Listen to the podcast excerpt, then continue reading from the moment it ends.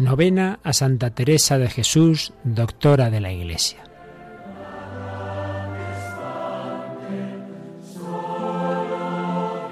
Oración de San Alfonso María de Ligorio a Santa Teresa.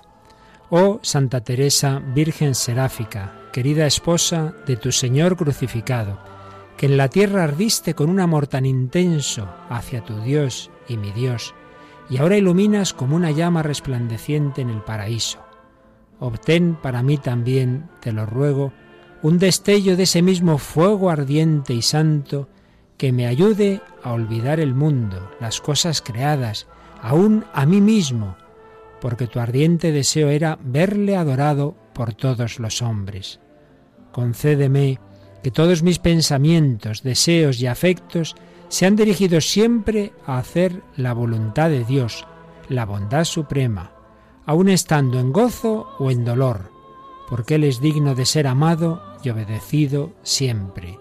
Obtén para mí esta gracia, tú que eres tan poderosa con Dios, que yo me llene de fuego como tú, con el santo amor de Dios. Amén.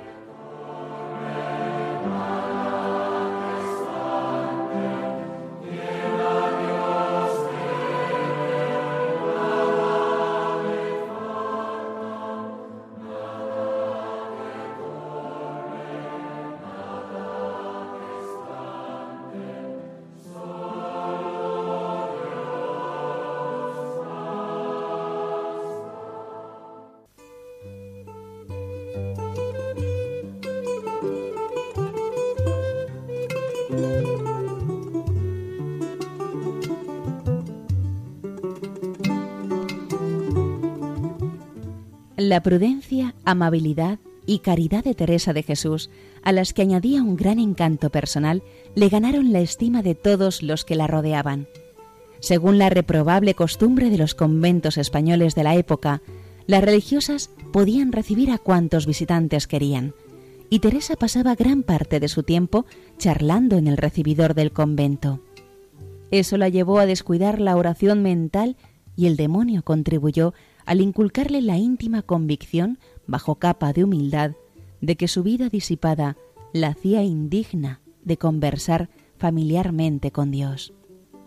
Además, la santa se decía para tranquilizarse que no había ningún peligro de pecado en hacer lo mismo que tantas otras religiosas, mejores que ella, y justificaba su descuido de la oración mental diciéndose que sus enfermedades le impedían meditar.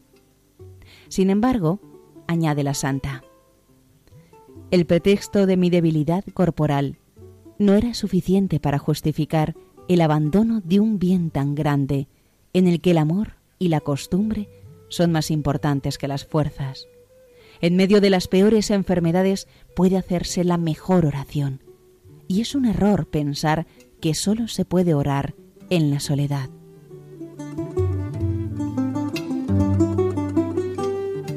Poco después de la muerte de su padre, el confesor de Teresa le hizo ver el peligro en el que se hallaba su alma y le aconsejó que volviese a la práctica de la oración. La santa, desde entonces, no la abandonó jamás.